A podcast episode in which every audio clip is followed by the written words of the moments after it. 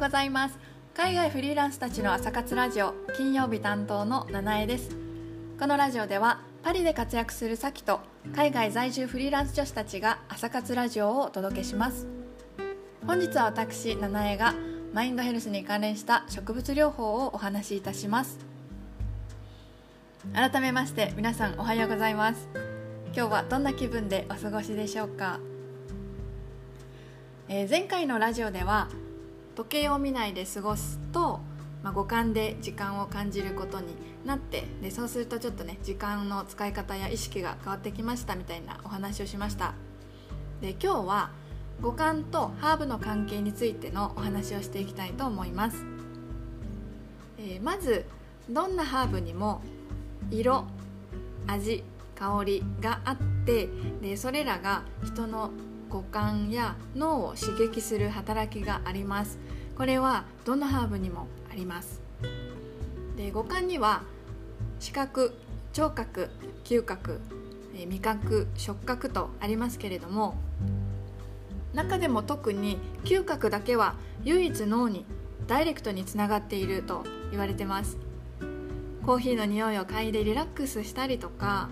お父さんの靴下の匂いに飢えてなったりとかこうね匂いに瞬時に反応できるのは脳に直接情報が行き届いているからなんですね。で脳にはこう奥深くの方に大脳辺縁系という領域があります。ここがですね喜怒哀楽といった感情、えー、そして記憶あとは食欲とか睡眠とかの本能をコントロールしている部分になります。で嗅覚からの刺激というのはこの大脳辺縁系に直接働きかけるので私たちが嗅覚をコントロールすることによって、うんえー、引き出したい脳の働きっていうのを、えー、活性化することができます。例えば眠気を覚まして集中力をアップさせたり記憶力を向上したり、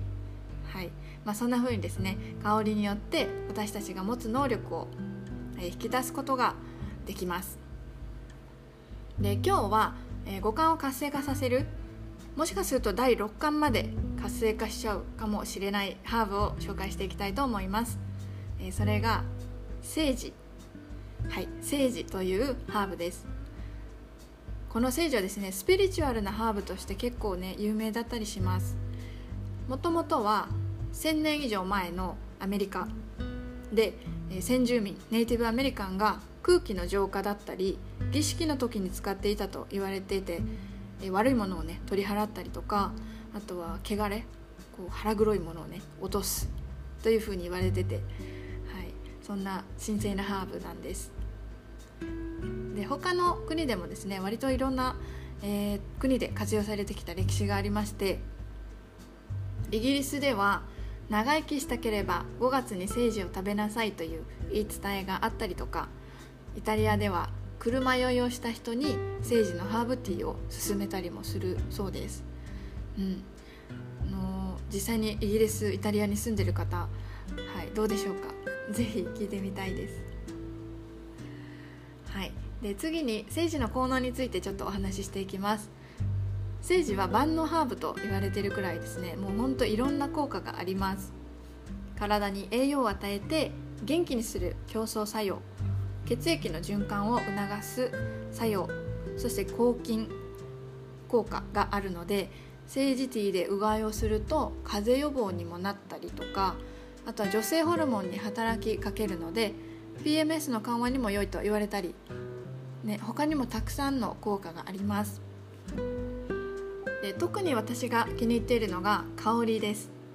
セージはすごく爽やかな香りがします。ちょっとペパーミントのような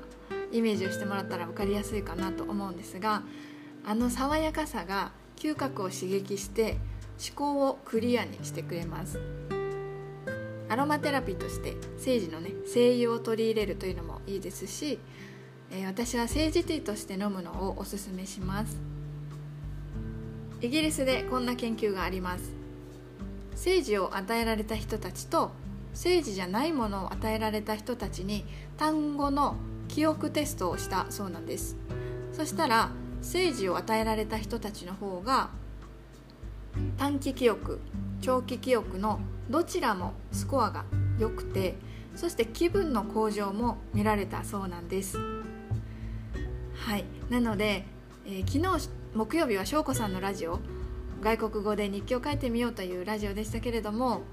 えー、今語学の勉強をされている方なんかは特に政治ティーを飲みながら勉強をするとより集中力アップそして記憶力を高めるそんな効果が期待できてすごくいいんじゃないかなと思います。